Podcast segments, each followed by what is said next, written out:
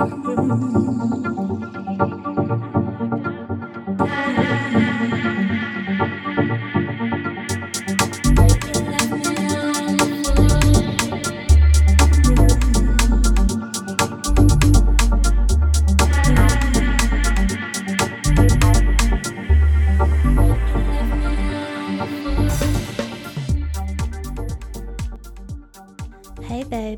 this is the Cosmic Pleasure Podcast. I'm your host, Amy Dee Thompson from amydeeintuitive.com. I'm an intuitive mentor, tantrika, energy healer, writer focused on topics of body, mind, soul, and sex. In this podcast, we discuss topics on discovering, developing, and embodying our limitless pleasure potential in this lifetime. We cover topics of sexual empowerment, spiritual development, energy medicine, mindfulness, and holistic health and wellness. This podcast is for the modern day human looking to open their heart and mind to the limitless potential of pleasure in life, love, and of course, sex. Enjoy. A little disclaimer any episode of the Cosmic Pleasure podcast is for educational purposes only and to inspire alternative perspectives on topics of holistic health and wellness. This podcast is in no way diagnostic or always completely factual or takes individual circumstances into consideration. If you have a particular health concern, physical or mental, we recommend you see the appropriate healthcare professional. Enjoy listening. Hello, babes, and welcome back to the Cosmic Pleasure Podcast today. My name is Amy Dee, and I am from amydeeintuitive.com. I am an intuitive tantra coach, podcaster, and and creative. And here on the podcast, I talk all things sexual empowerment, spiritual development, holistic health and wellness, uh, mindfulness, and energy medicine. And today on the podcast, I want to talk about being a sex goddess and also not being a sex goddess, and that all of us are both. And I guess if you're a man, sex god, or not a sex god, um, or if you associate with being a man. So, uh, what inspired me to talk on this topic today is, of course, my own learned experience. Um, I find I put myself in a box that I should be completely healed if I'm going to be an intuitive tantra coach or a sexual mindset coach. I can almost shame myself for not being completely healed and a complete sex goddess 24 7, which I'm absolutely far from. And by sex goddess, I guess I just want to clarify it's just a quirky name that I'm calling us today. Meaning somebody who's empowered in their sexual self, confident, and ready to charge into their world of um, sexual self expression.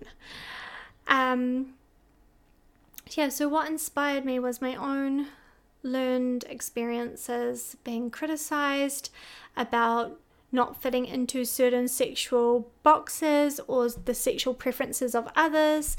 Um, not necessarily feeling like sexing all the time or feeling pressured to sex all the time, even when I didn't want to, and feeling like there's something wrong or broken with me if I'm having a time of quiet when it comes to my sexual exper- expression. And also, I wanted to talk on firstly that it's okay to be in both energies sometimes you are going to be on, you're going to feel like um, in your sexy goddess potential or your power.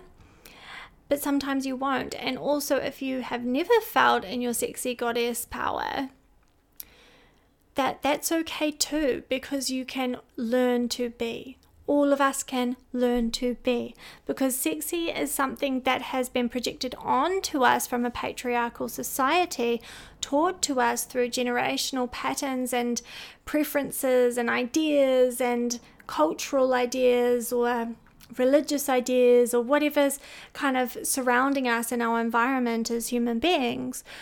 But this work is something that we can learn. We can learn to be more confident in the bedroom. We can learn to shift our mindset to one of an empowered state. And embodying our sexual goddess is totally possible for everyone. And I truly believe this from the bottom of my heart. Even if you're disabled and maybe can't sex in a physical way, or you have a condition like I do, HS, which sometimes limits your sexual expression and the ways you can be sexually intimate everyone has the potential to to harness the power of their sex goddess because your sex goddess is an inner internal journey. It's no no position can can make you into a sex goddess. No no amount of practice um of having sex can make you a sex goddess. I mean i've had plenty of sex in my time and you know the the times that I was having a huge amount of sex when I was younger, with especially with one night stands and things like that, I was far from my sex goddess energy. I was intoxicated the majority of the time, for one, which lowers your vibration, which doesn't mean that like you shouldn't do it. And by lower, it just means like takes you into like a a low, lower state of consciousness and awareness, which is hard to connect with soul. And what I teach is soul sex, right? So, um, it's recognizing that becoming a sex goddess is not an external journey, it's an internal journey. And it's you learning to harness our sexual energy and to really embody and ooze that energy with confidence and grace and honoring that the sexual aspects of ourselves are just another aspect of ourselves, a natural part of us that is here to be celebrated. It's here to bring us joy and pleasure, and obviously to create human beings, other human beings. And um, we can use the sexual energy to manifest things in our life and use it as a creative energy. So, being a sex goddess is not just about having all the sex, being a sex goddess is embodying and utilizing that sexual energy and breathing that sexual energy up and learning to work with sexual energy to nourish and empower and heal and create and just bring general fucking goodness to your life. And on the flip side, it's okay when we fall out of alignment with our sex goddess, when we're not feeling in our sexual power. It's okay to have a dip in libido. It's okay to feel like you are going into hibernation and you're having a time of rest. You don't have to always be on point with your sexual expression, so to speak, especially in the form of having the sex. like the physical havings of the sex. It's okay to not be on all of the time. And this is something that I've seen in myself and in my the work that I do that when I'm off, I feel like what's wrong with me? Am I broken? Why don't I want to have sex anymore? Have I stopped being attracted to this person?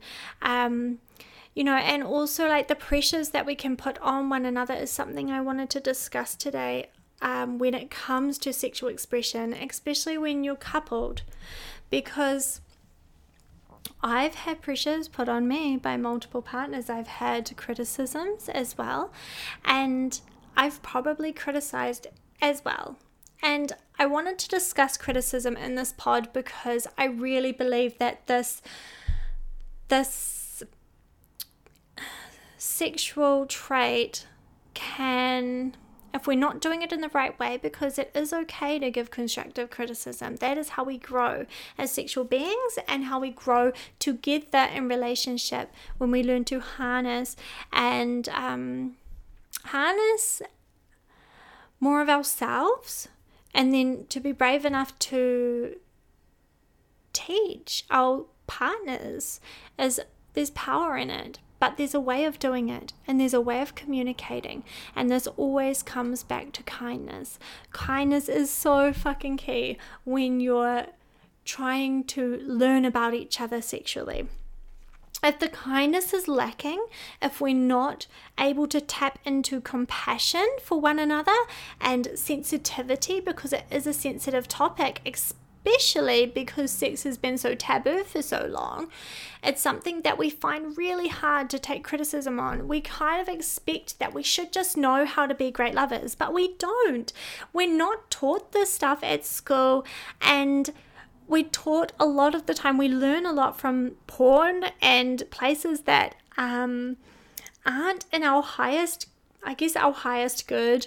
Um, and that don't necessarily come from a really um, healthy and balanced place. Most of the time, porn, porn stars are just putting on a show. So if we are learning from them, that's not authenticity. I mean, it's becoming a lot better in this day and age. There's so many more resources than there ever ever has been, which is magical, but it is something that we're still coming out of this taboo phase. So it's really important that we approach this um, the way that we are learning about each other and growing into feeling safe enough to express our wants and our needs and and sexually finding sexual mutual sexual satisfaction from one another.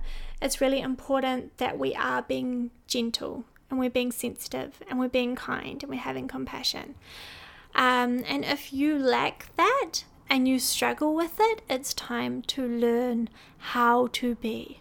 It's time to learn more about kindness. It's time to learn more about compassion and reading people. And this is when intuitive studies come into it because the more you tap into your own innate intuition, which we all have, men and women, um, the more we can intuitively read our partners, we can sense how they're feeling, we can sense what might be a trigger for them or when they may have been triggered, and when we need to kind of back off and be a little bit gentle, and when maybe we need to apologize or we need to kind of go deeper into discussion and talk in a way that's sensitive to one another and respectful. Um, because I wanted to share. Um, a little experience of mine when I first got into a previous relationship, and I was already doing this work. I had been working with people for a few years um, as an intuitive mentor, not yet officially a tantric practitioner, but I was channeling people's sex lives and supporting them with sexuality. Um, and I was writing posts about sex and things like that. And I had a partner who said to me, and it was really a really rough, obviously a rough point because I'm sharing with you right now. For me, um, was he turned to me, and I think we had just, I'm not sure the circumstance, but he just turned to me and he said, You're good at talking about sex, but not so good at being can't remember the exact words, but it was ultimately like being as free spirited and carefree in real life. And it fucking cut me, man. It was like a dagger to my pussy because for me, this is my like pride and joy is like growing as a sexual being is really important to me. And it doesn't mean like growing as in having all the kinky sex. I mean, for example, this year, oversharing, here I go, but I've had like I think two sexual partners the whole year, and it was like one off, and I was like, oh no, that's too much. So this year obviously has been a huge dry spell for me personally. Um, but I'm happy with it because I've made peace with made peace with these um, these ideas that I had to always be on and always be having all the sex to prove that I'm a sexual being because I know innately I'm a sexual being and I know actually that is no longer in alignment with me. I don't need that. But anyway, so he he said this this comment to me and it was it ended up being something that always lingered in our relationship. We were together for 2 years and um there was other comments that I won't get into that were kind of like degrading when it came to how I expressed myself sexually and kind of like encouraging me to believe that I wasn't enough. You know, I th- I think a lot of it was due due to his insecurities and his his ideas and his expectations, but something that I really learned from that experience was that you're not going to be for everyone you know like there's there's many aspects to it. And yes in real life i'm good at talking about sex. I love talking about sex because i think this topic is something that's a sore point for many people inclusive of myself. And it's a topic that many of us need to talk about like not just the like funny bits of sex not just the horny like risque bits but the tough bits as well so, yeah, I'm great at talking about sex. I'm great at being brave enough to talk about sex. But when it does come to real life, I have fear blocks.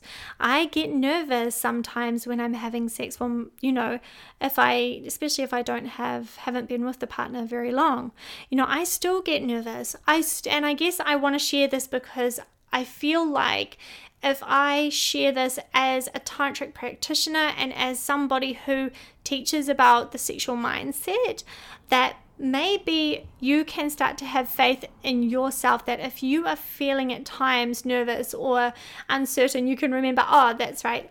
Amy Dee does too, you know, like that it's okay. I'm human. I'm allowed to feel nervous. It's okay. You're being vulnerable. It's scary to be vulnerable sometimes, but it doesn't mean that you let yourself stop yourself from enjoying the sexual experience and from also growing as a sexual being because that's something that I still strive to do. And regardless of that comment, I still still try to rise up um, in the relationship, regardless of it eventually falling apart. But yeah, I guess the point of me discussing that particular part of the pod is just to kind of support you in knowing that none of us have it all figured out. You know, I still even have been criticized while doing this work for not being enough. And I think it's very easy when you're when you're sexing with other humans, it's human beings, right? We have a tendency often to not um to trigger each other for one. But a lot of us haven't quite learned what it means to be compassionate and supportive um, when it comes to sexuality. So, on the other side of the coin, I've had um, guys that I've dated, or one of the sexual partners I had this year, um, who have said that they're intimidated by me. Actually, I've had this even before I either spiritually woke or did this. I had a boyfriend tell me I was intimidating too sexually. And this is not a braggy thing. This is just um, a way of explaining to you that it all depends on our mindset and our worth and what we're believing about ourselves is how how we experience the sexual experience. So I had I've had partners who have been intimidated by me and and for me that's sad because if they could only see the internal journey that I battle with when I'm having sex with someone for the first time or if I'm trying a new position or I'm trying something you know, I'm trying to be more vulnerable in the bedroom or in the way I communicate or ask for things, etc., etc., then that I know they wouldn't be intimidated. So it's remembering that when we are feeling triggered by our sexual partners, when we are feeling like maybe we're not enough, or we're feeling intimidated by our sexual partners, or shy or scared, it's almost coming back to hu- humanizing one another. Because we are all human, we all have bot blocks, we all have fears, and it's okay to feel nervous in the sexual experience. You don't always have to feel confident and like you're embodying your sex goddess. It's okay to still journey into the sexual experience feeling a little bit nervous, feeling a little bit vulnerable, feeling a little bit scared. It's okay. What's important is that you're showing up and doing your best. Um, And this is from a mental, emotional, and spiritual perspective, and of course, physical. So, if we're putting ourselves into vulnerable situations, we also need partners who keep us safe, help us to feel safe, and make sure that us feeling safe is a high priority for them as well because I do believe that that particular relationship where that comment was said to me, it did a lot of damage and it really helped, made me feel unsafe. And it wasn't only that comment, there was many other things that happened in the relationship that accumulated to me not feeling safe. And I know in my hearts of heart that in that relationship I never fully, and this is I'm talking like 2 years of relationship and we had a beautiful sex life, don't get me wrong the majority of our, the time, our sex life was beautiful. But there were times when um, I I knew in my heart of heart I never re- reached my fullest sexual potential, if that makes sense. So n- never expressed my most raw, real, and um, fully embodied sexual self, my sex goddess, so to speak. I never fully expressed her because I never felt safe enough to, because I always felt judged and criticized because of the constant kind of um, comments that I was getting from this particular partner in the early phases. And um, even journeying into the later phases as well, I knew I was constantly criticized on the way I looked, or the way um, I held myself, or the way I talked, or if I was a little bit clumsy, because I can be. And so it's recognizing, and I'm just using my life as an example so you can get an idea, but maybe like turn this into how does this apply to your life? You know, like, are you really are you both devoted to creating a space of safety to, for one another to express yourselves clearly when it comes to your sex life. And this is in general life. Maybe you're the critical one. I've also been critical of partners too. Um, you know, like, but there's also another dynamic where we have to be open to criticism and not so much criticism, we need to be open to guidance. We need to be open to teachings. We need to remain open to um, to being educated in the ways of our partner and what turns them on body, mind, soul, and sex. We need to be open to that for sure. That's a really important element. But there's a fine line between education, teachings, whatever I just listed off, and criticism. They're two different things. When we criticize somebody around not doing certain things in the bedroom um, or not being a certain way in the bedroom, this shuts people down.